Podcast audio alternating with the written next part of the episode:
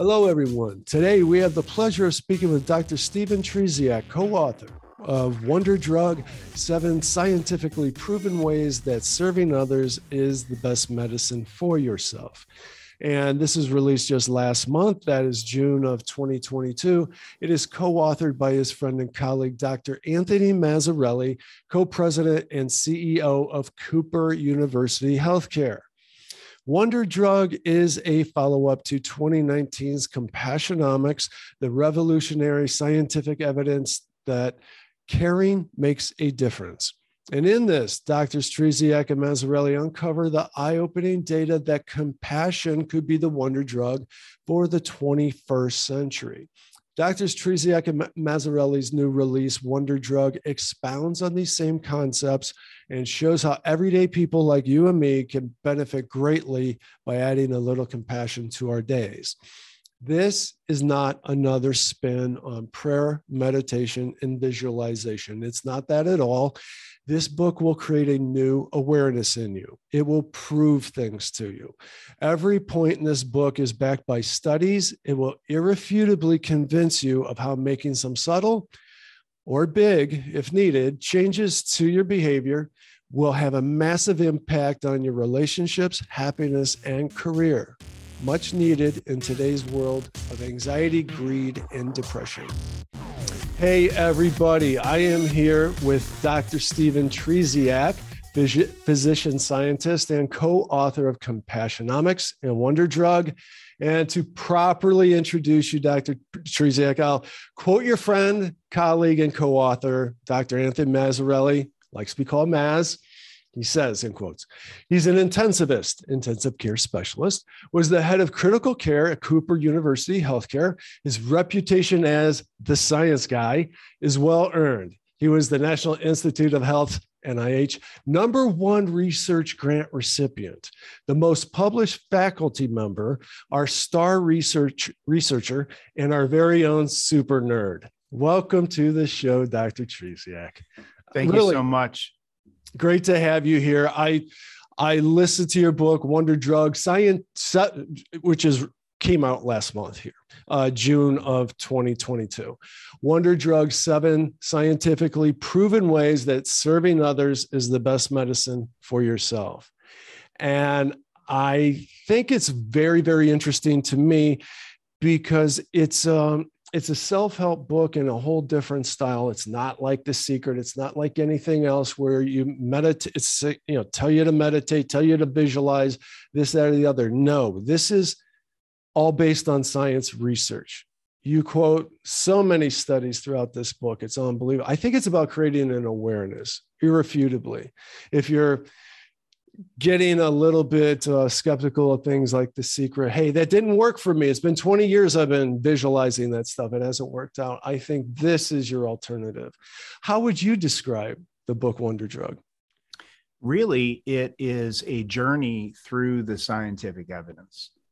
And the journey actually started um, almost five years back now and it culminated in an earlier work that was aimed mostly at the healthcare community. And that that project culminated in the book called compassionomics. This book wonder drug is really aimed at everybody everywhere.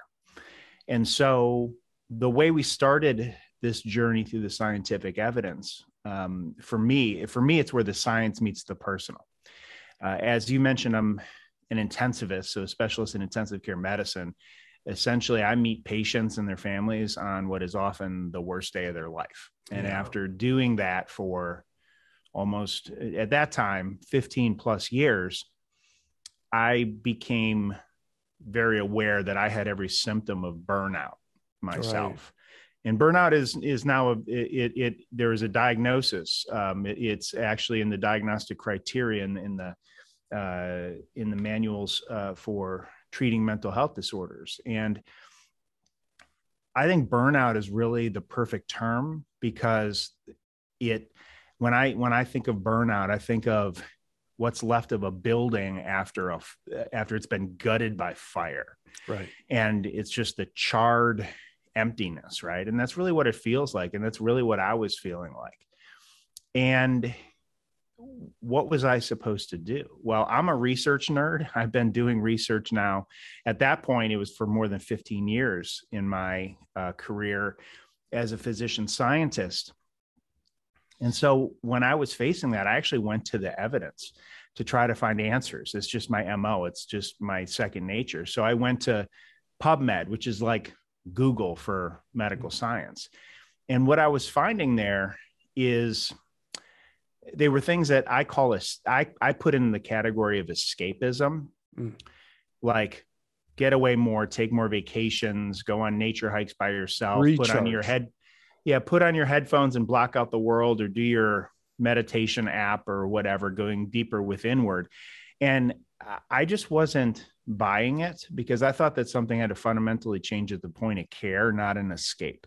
Mm-hmm. And so that's when my co-author and colleague, uh, Dr. Maz, Anthony Mazzarelli, um, who's an emergency physician by background, but he's the co-CEO of the organization, Cooper University Healthcare. We're in Camden, New Jersey.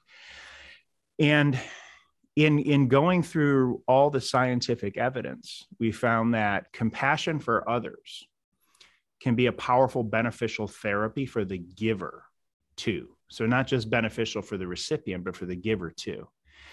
And what I was taught in medical school was don't care too much because too much caring, too much compassion. Now, this was the early 90s. There really was no bona fide research. It was all based on on opinion and and uh, um, I'd were... say common sense. You it, it, seems to make sense that you want don't want to have your emotion get emotionally invested in each and every one of these patients and have that sucked out of you. Right. So the teaching was sort of like an emotional shield. And I believe that myself for 25 years until I actually went to the to the source and the scientific evidence. And so my med school training was the early 90s. You know, when just a few years ago when I went to the scientific evidence, I found that where opinion and uh, um, and where there were gaps, there was now filled with bona fide scientific research to show that there is a relationship between compassion for others and burnout, but it's inverse. It's inverse. Mm, so what if what I if I if what I was taught in medical school was true, that too much caring, too much compassion burns you out, then you would see high compassion, high burnout, low compassion, low burnout. But what the preponderance of evidence in the scientific literature actually shows is that the relationship is inverse. So high burnout, low compassion, low burnout goes with high compassion. And my hypothesis was, and again, this relates to healthcare, but we're going to make the transition to everybody mm-hmm. everywhere in just a minute. My hypothesis was that if you care deeply about patients and not just patients and their families, but colleagues, coworkers, staff, um, what, what the research really supports is that the key to resilience is relationships. So if you care deeply, then you're going to have the fulfilling relationship that flows from that. And if you don't have the fulfilling relationships, then you don't get the good part of what it means to take care of patients. You don't get the good part, the fulfilling part. And all you have is a really stressful job. That's really and so. I I decided to do what I call my N of one experiment, my N of one, and so the N is the is the uh, designation and research for number of study subjects. So N of one means one study subject, and the only study subject was me. And I decided that now armed with the data that compassion can be a powerful beneficial therapy for the giver too, I was going to test the compassion hypothesis for myself. So I cared more, not less, leaned in rather than pulling back and detaching and not just with patients with their families but with the nurses that i'd worked with for over 15 years at that point with the staff in the icu with my colleagues the other intensivist physicians um, friends i mean even at home and um, because the key to resilience is relationships and that's supported by over 280 original science research papers. And that was when the fog of burnout began to lift for me. But it's not where the story ends it's where the story starts because other healthcare workers read compassionomics and tested the compassion hypothesis for themselves and they got the same results and, and might i add wasn't yeah. this in didn't this come out in 2019 yeah during the most challenging medical uh, well circumstances. It, it, was, it, it was about six months before, actually. Thank God, huh? yeah, yeah, right, right, right. Um, and so we got messages from healthcare workers all over, far and wide, that said, you know, I I tested the compassion hypothesis for myself, and I got the same results. And and Dr. Maz and I got to thinking, uh, there's no way that this is only true for people who put on scrubs every day and go work in a hospital. Right. We're humans. We're like, all humans. Yeah. There has to be some sort of common thread. There has to be um, perhaps even a universal, if you will. Mm-hmm. And so that's the hypothesis that we were testing in the new project, which culminated in the book Wonder Drug, which just came out. Mm-hmm. And the hypothesis there is that serving others is the best medicine for yourself. So, different from a healthcare context where literally every day there are people suffering. Well, you're not met every day in everyday life with people who are suffering, just people who maybe need that random, quote unquote, act of kindness, right? Mm-hmm. Either because uh, even if they don't need anything in that day, um, just serving other people, being other focused rather than self focused or self centered. And um, a, a, key research term, it's just a research term called prosocial acts. It's just a research term that means kindness, right? Mm, mm-hmm. And so this book synthesizes all the scientific evidence. And again, there are 250 original science research papers curated for uh, Wonder Drug that shows that serving others is good for your physical health, good for your mental health, good for your happiness, fulfillment, well being, emotional health, and even good for your professional success. Mm-hmm. And so we synthesize all that evidence for the why, why serving others is good for you. And then right. it culminates in a seven step evidence evidence based prescription. Um, again, chuck full of scientific uh, data um, because that's our approach. And and the and uh, seven scientifically proven ways to up your game, so to speak, in serving others to reap all the benefits. So really, Dr. Maz and I, we like to look at familiar things in unfamiliar ways. So rather than looking at these topics like kindness or compassion through an emotional sentimental lens or a moral ethical lens, we look at we look at these things through the lens of science and put it under the scrutiny of science. And so what we're sharing with you isn't what we think or our opinion. Like we're not preaching to anybody. We're just telling you what we found in our journey through the evidence. Well, what I find interesting about that is in your first book, Compassionomics, that's the only way you could approach the medical industry. They're not going to take a bunch of speculation and, and you're not going to convince them to meditate uh, 10 minutes in uh, at lunch and, and all this other stuff, but they're definitely going to listen to the studies. You yeah. know, I, I, think it's a, a, brilliant approach. And then the fact that you take that into uh, Wonder Drug, right? and you bring it to the masses, I think is a really refreshing approach to those of us that also are no longer seeming we just can't take another book telling us the same thing in a different way. Um, you bring up the Fantastic Four in this mm-hmm. book, which I want to get right back to the science of this. And I, yeah. I love the pop culture references throughout the book. It made me laugh out loud several times. In particular, the reference to Godzilla and King Kong, but we'll leave that for the book. That was a very funny one. Uh, now, the Fantastic Four was an eye opener to me. I've certainly heard of dopamine. I think of, oh, when I get to that next level in Candy Crush, I get that. I know I get that little dopamine rush, right? Yeah. Uh, I never really knew how that was different from serotonin. So serotonin, I, and I've heard of endorphins, like when you exercise, the runner's high or whatever. I never heard of oxytocin and you mm-hmm. explain how all of these you can work all of these exercise do different things behaviors that will bring all of these feel good uh, hormones into your life. This is an entirely different approach than i've ever heard before. Mm. and I'll, I'll, put it this way. One of my favorite authors in my entire life was, was dr wayne dyer. And he would talk about he would approach this from and uh, he's a psychologist was was sorry. Um, and he would talk about this raising to a higher vibrational harmony. And that is what will attract things to you. Well, how do you, it was never really explained. How do you really get to that higher vibrational harmony? Anytime there's a science, you have a scientific pursuit, and your hypothesis is that A is associated with B, meaning serving others is associated with health and well being benefits. You have to have your hypothesis rooted in some sort of a mechanism, right? Mm. And so the mechanism is what connects the behavior in this case to the outcome.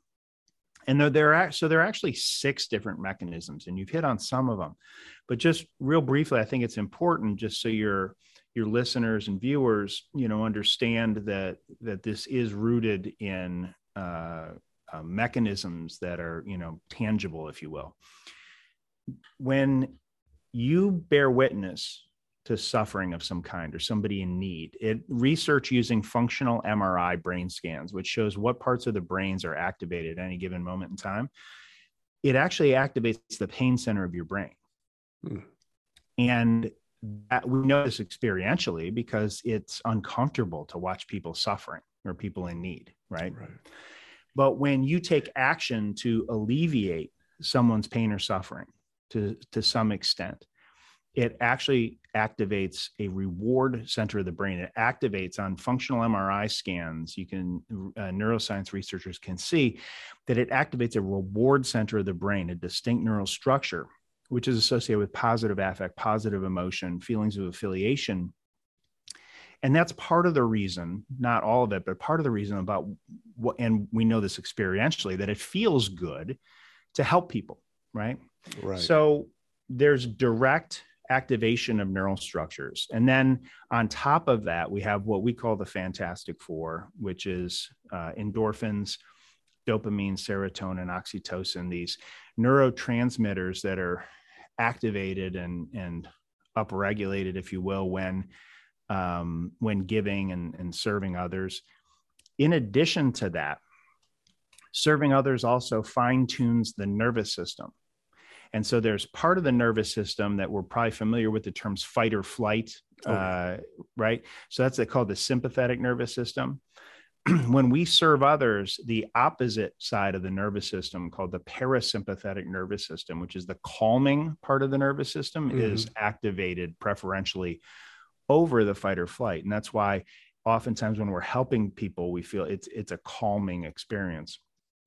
In addition to that, um, there are um, there, there's something called chronic systemic inflammation. So right. inflammation throughout the body that if present and at high levels and over time, over long periods of time, it's associated with really bad things like cardiovascular disease and cancer.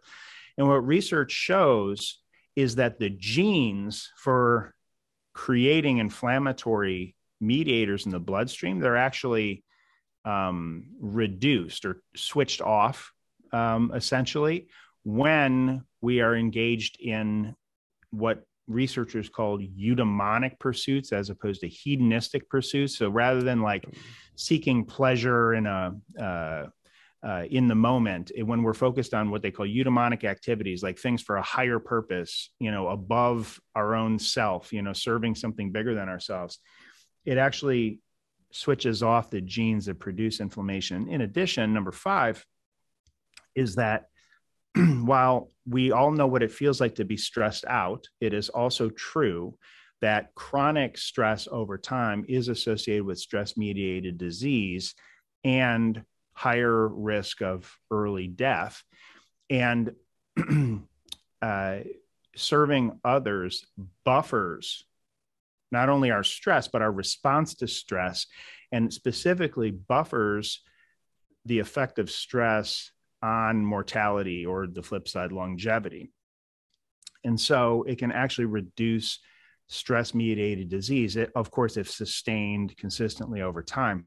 And then lastly, when we see the recipients of our giving and our serving, and we see how it affects them and how it's meaningful for them, neuroscience research also shows that there is a reciprocal uh, effect in our own brains, which makes us want to do it over and over again. So there are rigorous well defined mechanisms of serving others. And so this isn't like magic tricks. You know what I mean? Um, so, right. um, I want to make it a little heavy with what you just said there. So you're it sounds like you're talking about a little bit about replacing some bad habits with some good habits and it's very sustainable over time. So here's where it gets heavy. You mentioned too in there in somewhere in the book uh, that if you you will develop new neural pathways via learning and trying new things. Can this help addiction and OCD? And does this wane as we get older? Like, can you teach a dog new tricks? So, first of all, change is possible. I didn't always believe that. Um, mm-hmm. And before I got into the science myself, like I believe that compassion for others, kindness for others was like maybe something in your DNA, like you were either wired that way or you're not. Mm. Like it's in the fabric of who you are. And I believe that until I actually looked at the scientific data for myself. And what it shows quite clearly, not only in the healthcare domain, but just broadly uh, for general populations uh, in rigorous science in the psychology domain, is that um, kindness uh, and compassion for others, the behaviors that um, manifest that mm-hmm. can in fact be taught and learned. And the key, the key is you have to have what's called a growth mindset about it. Now, you might have heard your your viewers, your listeners may have heard a lot about a growth mindset. The uh, preeminent researcher in this space is Dr. Carol Dweck at Stanford. Many people know about that work in the context of kids and coming up through the educational system. But what a lot of people don't know about her work is that she and her colleagues also studied this for empathy and compassion for others. And just real briefly, if you have a growth mindset, that that um, that mindset is understanding that whatever it is you're trying to learn or get better at is just a collection of skills. It's not a trait, mm-hmm. as opposed to a fixed mindset where you believe that whatever you're trying to learn or get better at it, it, it, it's a trait like either you have it or you don't right. those people don't on average over time do not persevere they don't persist they won't work at it. And that's why kids going coming up through school that have a fixed mindset they think intelligence is is a trait not a skill or a collection of skills. On average they don't do as well as the kids who have a growth mindset who just think it intelligence is a collection of skills. So i just need to try harder if i experience rough patches. Well what, what she found what dr dweck and colleagues found is that this is also true for compassion for others and when people realize or are aware of the science that we can actually grow in our behaviors and how we behave towards other people that uh, we, we we can actually get better at compassion for others. But the key is having a growth mindset. And, and those that have a growth mindset about kindness for others and compassion for others will be they will be the people who can be kind to others or show compassion for others when it is hard to do it and let's face it in life sometimes it's hard right yeah, yeah. so so um yes change is possible um, you asked me about OCD and addiction. Uh, mm-hmm. I don't. I'm not aware of any data related to OCD. Um, mm. uh, there is data on social anxiety that is obviously different than OCD, but that social anxiety can be relieved when one's mind is focused on uh, giving and serving others and kindness to others. And we cover that in Wonder Drug. there, there are some data related to addiction the caveat I want to say out front is I'm not an expert in addiction medicine. Mm-hmm. Um, and so we do cover some research in the book that relates specifically to addiction. All, but we just lay out the research and let the readers make up, you know, their own mind. Uh, I say that because uh, addiction medicine is one of the most complex areas of healthcare, and there are a lot of experts out there, and and that's not my background. So, that being said, I, I will say that as I understand it, the 12th step in 12th in 12 step programs, mm. the first 11 steps, if, if you don't complete or if you just stop at 11, you're likely to fall back into old patterns.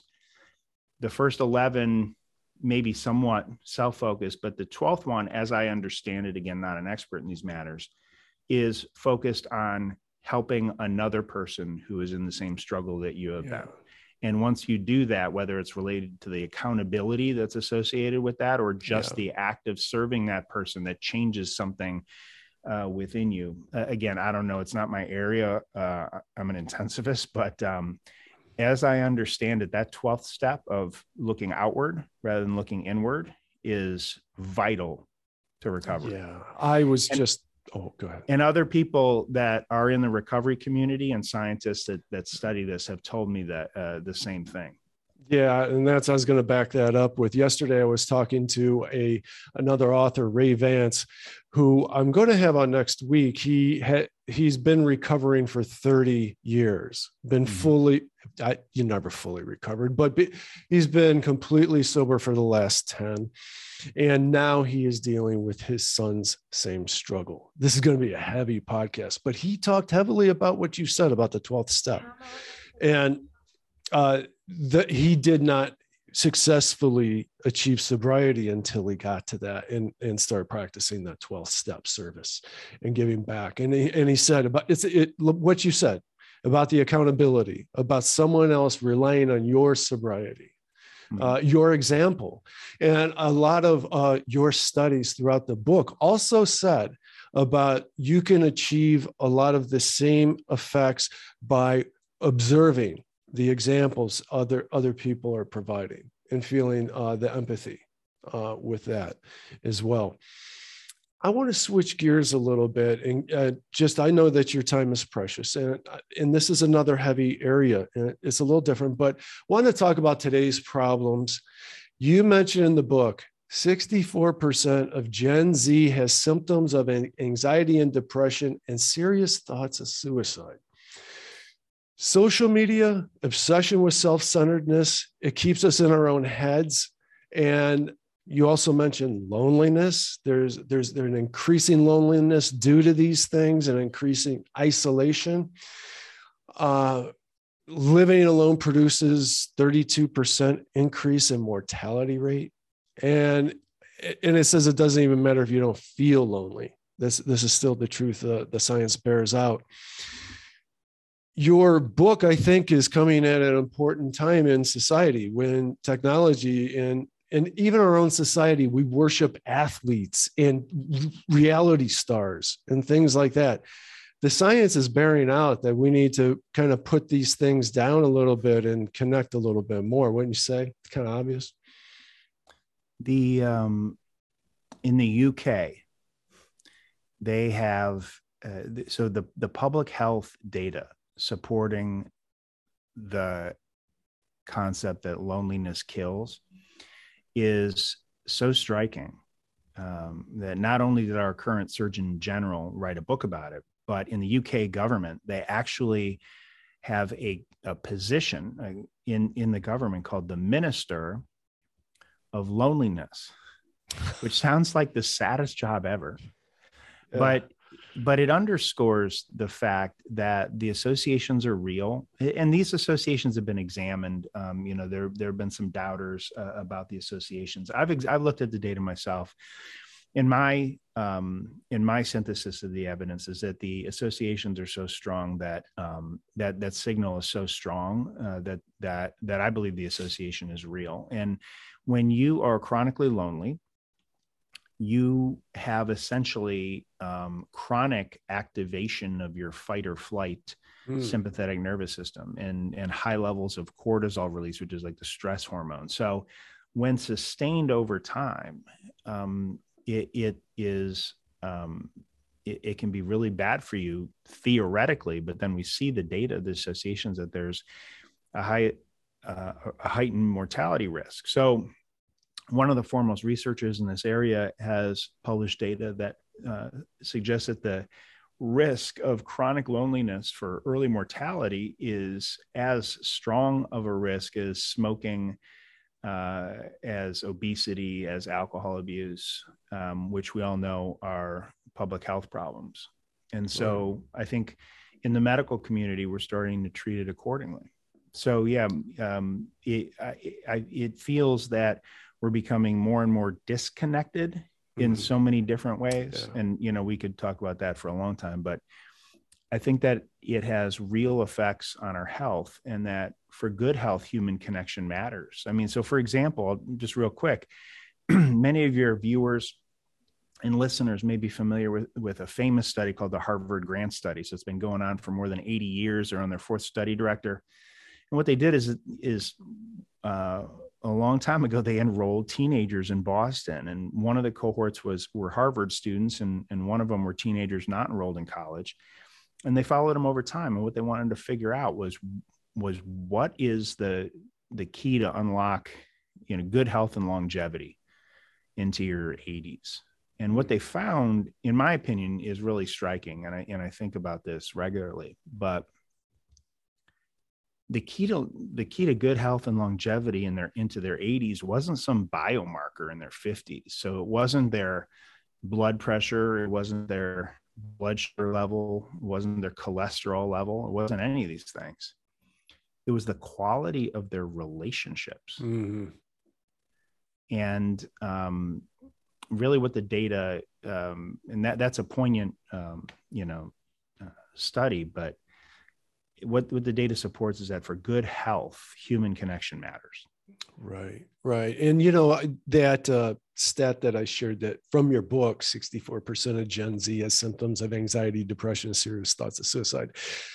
Well the most striking honestly was from the pandemic. And this was right. just this was um, measured in i believe it was august of 2020 and what the what the researchers found and the, the, this is you know the most um, uh, rigorous way we have of measuring these things and, and reported in a very highly respected journal uh, for public health and what they found is that one in four 18 to 25 year olds had serious thoughts of suicide that's unbelievable. I mean, I'm aware of the stats that I've been hearing and following that, but it's it's not acceptable. That's for sure.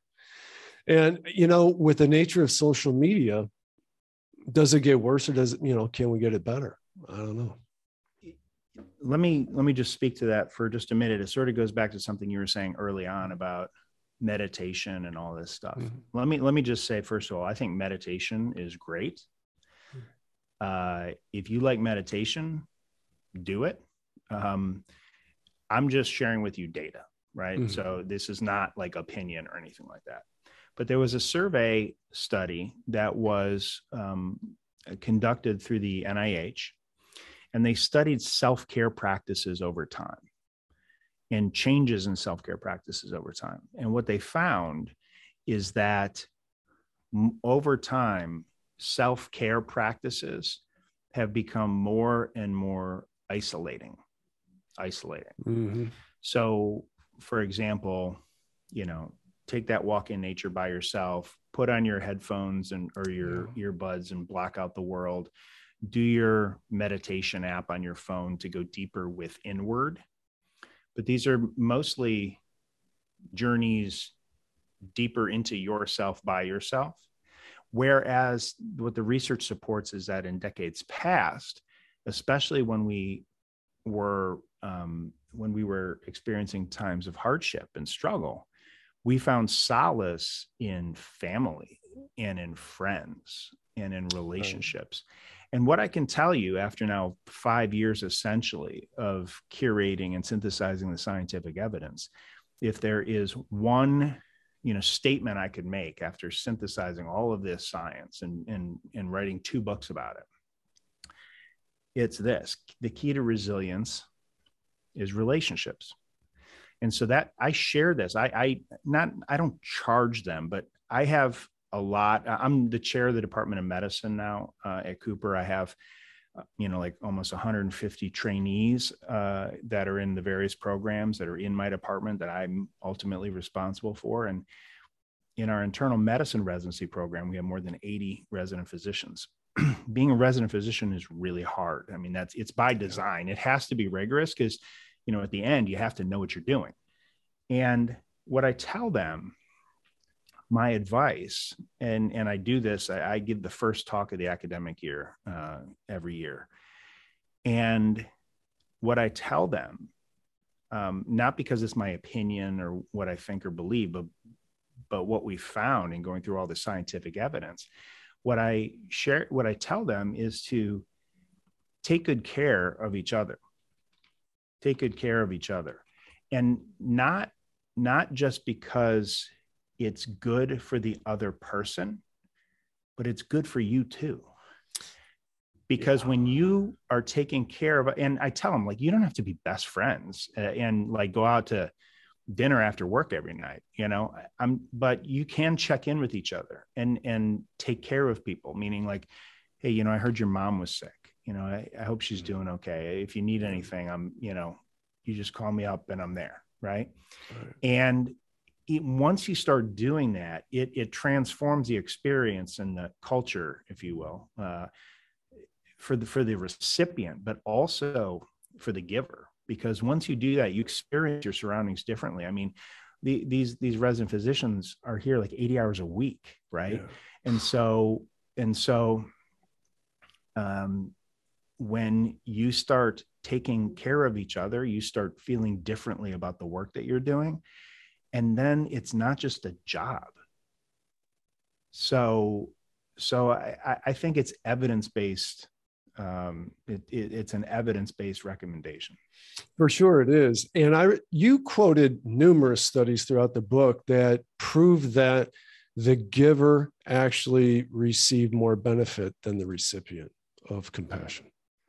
Well not i, I don't know about more uh, but okay. receives a receives a benefit. And you know we provide all the evidence for physical health benefits mental health benefits mm-hmm. happiness fulfillment well-being and even professional success and then what we do is we share with you the evidence of how you can raise your game in helping and serving other people which is key because you don't want to just know the why you want to know the how because if you believe the why then you need some help getting there Right, right. Let me ask you how this applies to our careers. A lot of this podcast, over 50, starting over, it, it's about helping us get a little bit better every day in our lives and our careers. And mm-hmm. I believe that after 50, we are at the pinnacle of our careers. We're the experts now. We we hold the cards of what our career should be. You should be doing what you want to do most now. So don't it, some of us are feel stuck in a grind in corporate America. Some are have gotten squeezed out.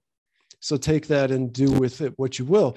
But I do want to just bring out a couple of statistics that you shared is that we are overworking ourselves dramatically and living out the law diminishing returns 33% of employees seriously overwork 83% will show up even when sick because they feel like they have got to make that presence. Um, robust research shows that resistance to burnout is developed through kind, caring, intimate, and loving relationships.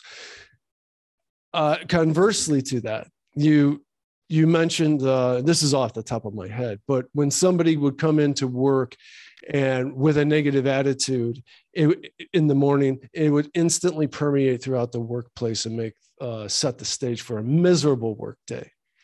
So conversely, if you come in and ask somebody sincerely how they're doing, oh, don't ask them the, the yes or no question. Ask them, can I help you with something? I remember that you said that specifically because it can't be answered with a yes or no. And it shows that you really are empathizing and caring. That's a great way to start building relationships during a workday that can help foster a much better, healthier workplace environment. I think we're starting to become more and more aware of that today. You know, like Glassdoor, you're aware of the I guess you would call it an app, Glassdoor, where companies are rated when you're looking for a new job. Go to Glassdoor, see how uh, um, employees are rating these companies amongst a lot of different metrics the culture, the CEO, eh, uh, the benefits, and all the different things. This has become so ingrained into our workplace environment that people have no choice but to become aware that the culture of a company is very important to people when they're looking for jobs. I, I just bring that up because I think it's a very hopeful thing that is synergistic with uh, your teachings. Or I don't want to say teachings, but your studies, the outcomes. Yeah, we've we've curated a lot of evidence that the culture of a workplace, and by culture, I don't mean like um, a sign that ha- that hangs on the wall, like here are our core values, right? Right, right. I mean, like how people actually behave towards each other in real life. Like, is it a helpful, supportive environment, or is it a cutthroat uh, environment? As evidenced by um, the behaviors towards each other. And researchers have studied this using well validated tools to measure culture. And what they've found is that a culture of compassion, and, and we're not talking about necessarily the boss to the employee, but we're talking about everybody and how they behave towards each other, like at all levels of the organization. And where there is a culture of compassion, there is not only there are not only better outcomes for the organization in terms of quality, but also there is less emotional exhaustion amongst the employees. But here's the kicker there's also less absenteeism. Yeah. So people actually miss work less. Now, maybe that's intuitive to some extent. If you're in a toxic workplace, of course, people want to call out from work mm-hmm. but there there are research to put data to what you know what may be intuitive in that respect and and while we don't necessarily need data to tell us that one toxic person can ruin a whole uh, office, for example, right? Because we've all experienced that at some point in our life. We all have, yeah. experientially, right? But research also supports that the opposite is true. So, and this is one of the seven uh, steps of the prescription that we that we prescribe for people in Wonder Drug. It's called elevation. Elevation. So, elevation is a uh, an emotional state. It's emotional uplift when you bear witness to someone else's moral excellence, heroism, going above and beyond for other people, doing the right thing, and you know we've all felt that as well when you when you see somebody do something really cool for somebody else yeah. that maybe it was just out of left field you can kind of feel it in your chest right well what yeah. research supports is not only do we feel that as a, as a as a bona fide emotional state yeah.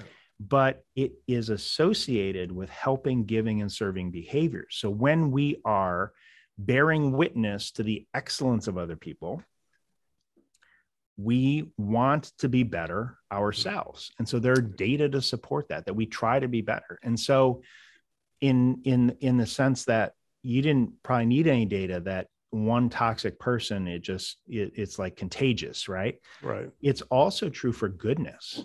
And when we bear witness to goodness it makes us want to be better ourselves. And so the lesson for you know our kids is be very careful who you associate with. And you know moms and dads have been telling kids that for all time because it's intuitive but there are also data to support. Be, be very careful who you associate with because if you associate with people who are going to routinely give you elevation rather than degrade you right.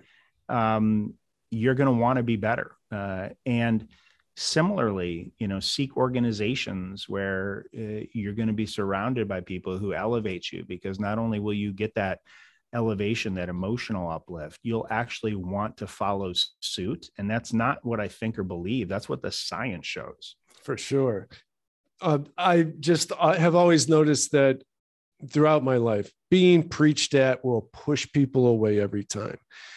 But if through example, if somebody, I have a friend, my college roommate, who is my frequent co host, is uh, a devout, a born again Christian and when I met him in college, I was always ah, trying to give him pot, those blue collar pot shots that we do. And it, he always remained unaffected. I didn't get the negative reaction I was looking for. I'm like, what's what's that about? What, what's he got that I don't have? That's my point. Yeah. Is you learn through example. If somebody instead of preaching at you and telling you how you should be, they just are that. That's mm-hmm. that spreads. That's contagious. And I have always looked at him and admired him and tried to get more of that for myself not from nothing he ever said to me you know uh, I, if you had something to say to that, I'm sorry. I didn't mean. I would. I was just going to add that there are data for that as well. That sure. when kids are preached a certain kind of behavior uh, that is moral, ethical, you know, the right thing to do, yeah. and it's inconsistent with behaviors, they just shut it out. Sure. And actually, when it is aligned with behavior or just the behavior without the preaching part, yeah. that's when they follow suit. And so it, ju- it just, um, I, I, hesitate to use the word contagious with behavior because now in our pandemic hardened thinking, the word contagious just, you know, kind of, uh, uh, we don't like it. I, I, react negatively to it too. But um, th- what the research supports is that helping, serving, compassion, kindness, empathy does spread through social networks. And that's probably not surprising to a lot of people. The surprising part is the fact that it's been measured and studied and that there's there's rich data behind it. Mm, nice. Hey, let's uh, take this to a higher level. I want to talk about the happiest man in the world. And uh, that's yeah. the French scientist and Buddhist monk, forgive me here, Matthieu Ricard. How'd I do? Yeah, you, you did great. And so he was, he's been studied uh, at the, um, uh, in Dr. Richie Davidson's laboratory at the University of Wisconsin, the Center for Healthy Minds. Um, and what the researchers found is that when studying his brain through various through various modalities neuroscience research they found that his brain lit up, so to speak, in ways that were not only off the charts, uh, but you know, standard deviations away from normal and unlike anything that they had ever seen before. Yeah.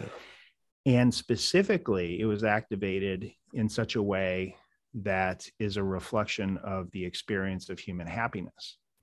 And so when he was asked what is it that you're doing when you're generating these sort of data from your brain he would he was found to be meditating on on compassion and kindness for other people which he has said is is the most ex, is the happiest experience that that he can imagine and so the neuroscience data don't lie. I mean, he is clearly experiencing something else in his brain that was not only measured, uh, was not only not measured in anybody else, it had never been seen before in this laboratory, which is one of the foremost neuroscience.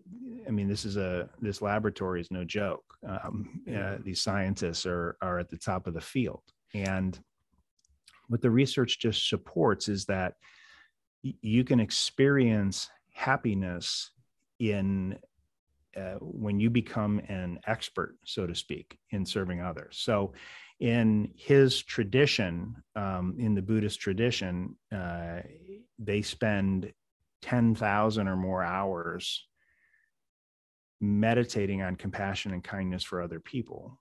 And what that research then shows is that you literally can change your brain because it's unlikely that that's just the brain he was born with. And so he gravitated to being a buddhist monk. I mean it's not impossible but it's much more likely because all of his other for for many reasons that um, the experience that uh, of all the hours that they're focused on kindness caring compassion for others has literally changed their brain as measured by all these neuroscience research modalities where I wanted to go with that is, um, and I don't have it in my notes. I'm just going from memory here. But you mentioned the 10,000 hours of uh, meditating on compassion, and I know that people uh, kind of get uh,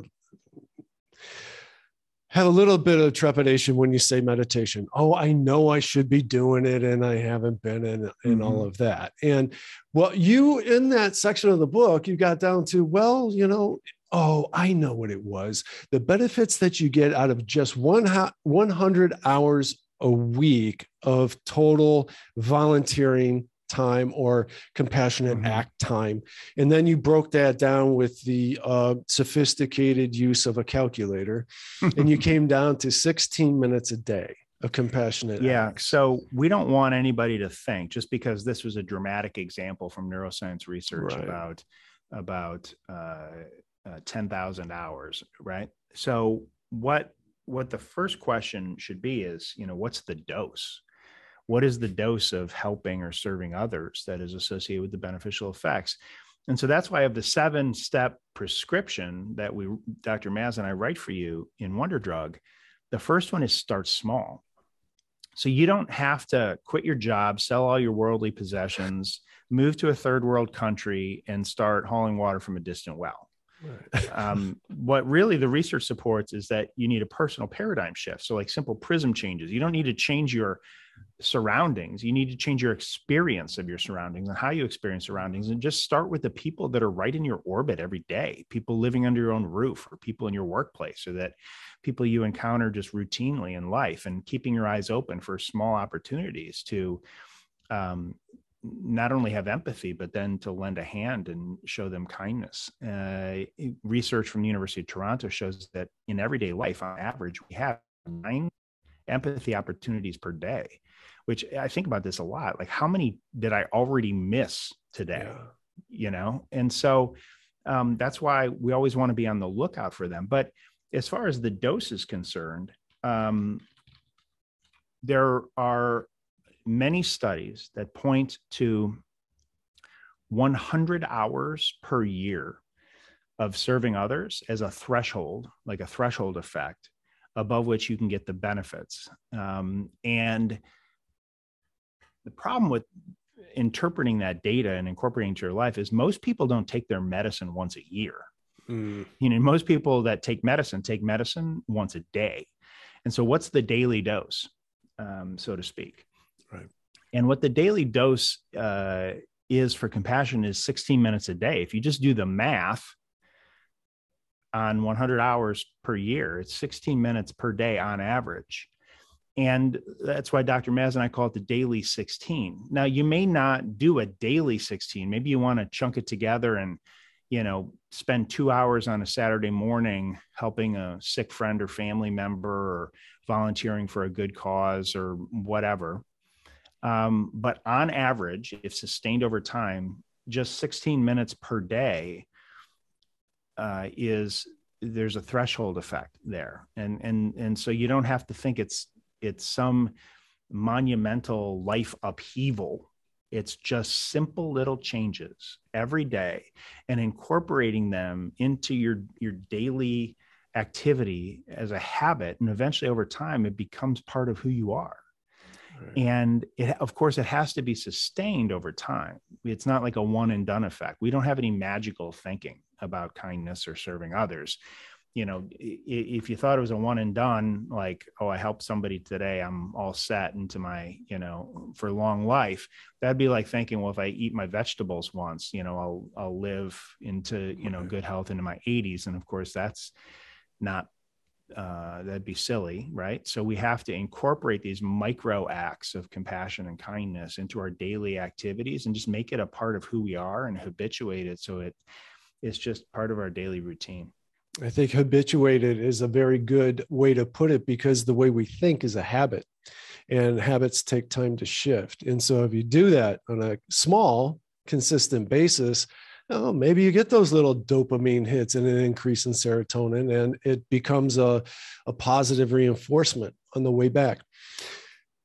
I want to get to a difficult question that you did tackle in the book. And I still, I got to be honest with you, I had a hard time wrestling with it.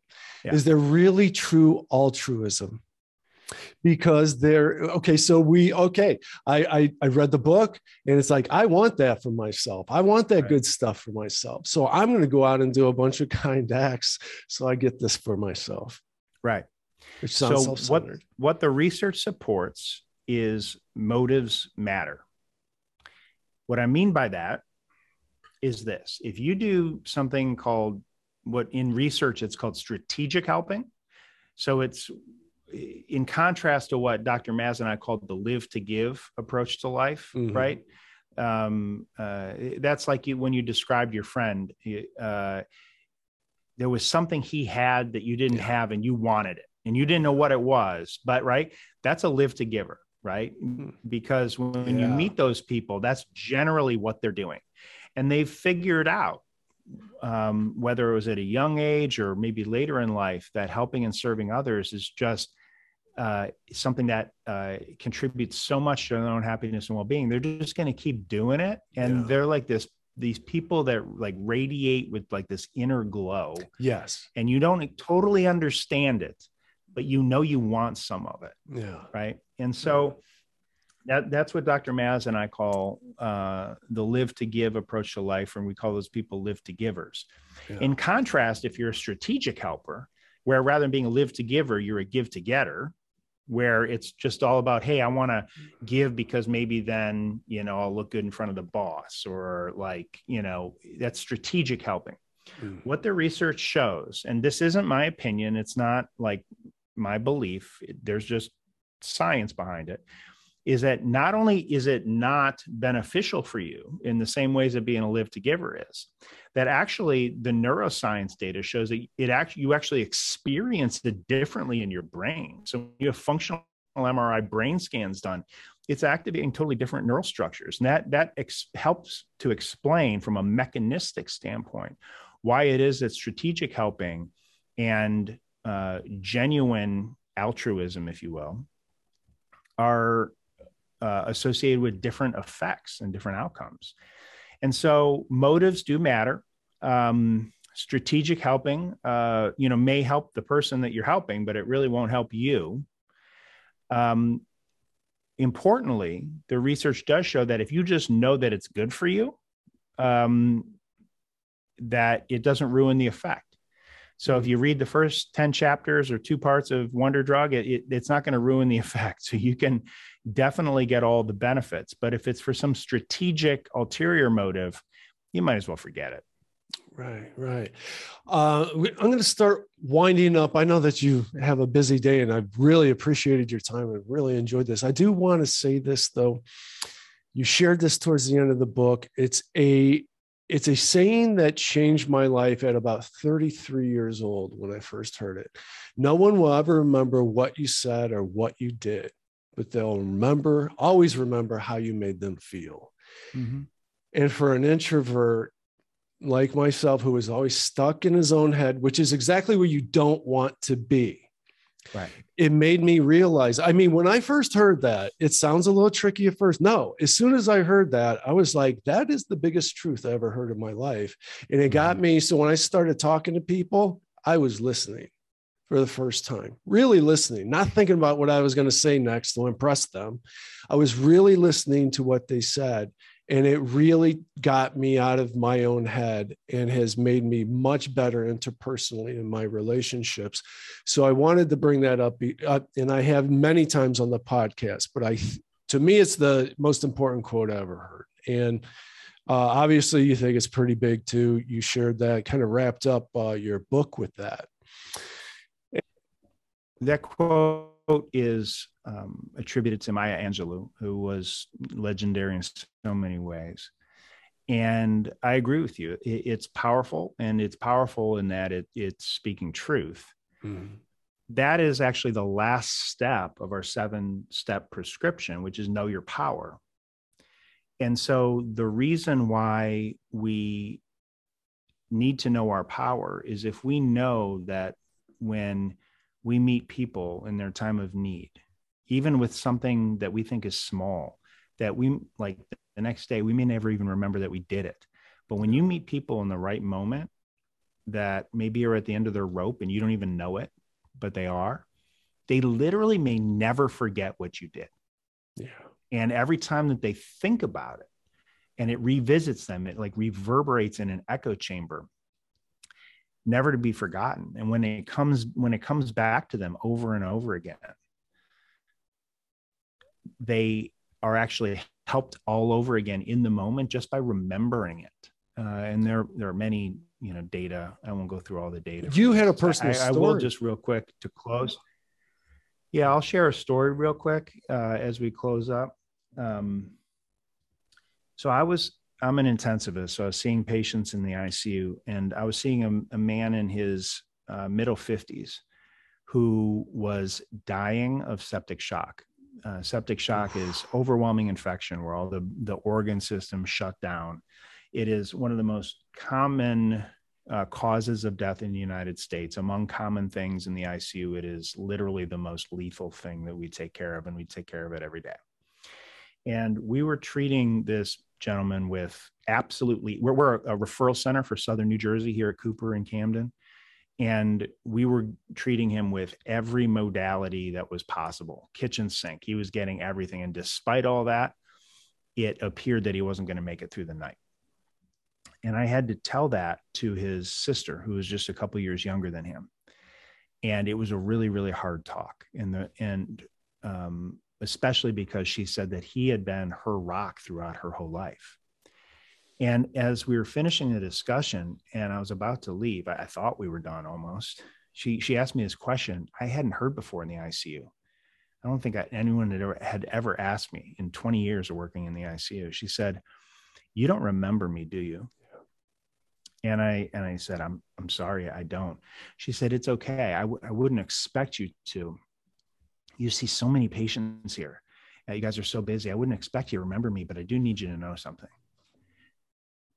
she said seven years ago and she took her finger and she pointed it right across the hall to the icu bed right across the hall from where her brother laid and she said seven years ago my mom was in that bed right over there and she was dying and there was nothing that could be done to save her and you were her doctor and you had to tell me that and so you and i have had this talk before and it literally took my breath away. I couldn't breathe. But then she said something that I will never forget as long as I live.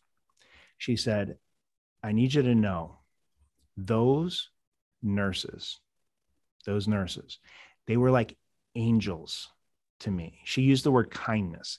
She kept saying the kindness of the nurses. They they they held me in those days when she was dying and, and they let me know I wasn't going to go through it alone and and I didn't um, because they were there for me. They were like angels. And then she said, "This is the part that I'll never forget as long as I live." She said, "I think back to my mom's death all the time because we were so close. It hurts even now, seven years later. It hurts. I think about it like almost every day." But when I think about my mom dying and it hurts, I also remember those nurses and the kindness of those nurses, my angels. And it it makes me feel better even now. Jeez, man. Jeez, that's a that's a heck of a note. Uh seven years later.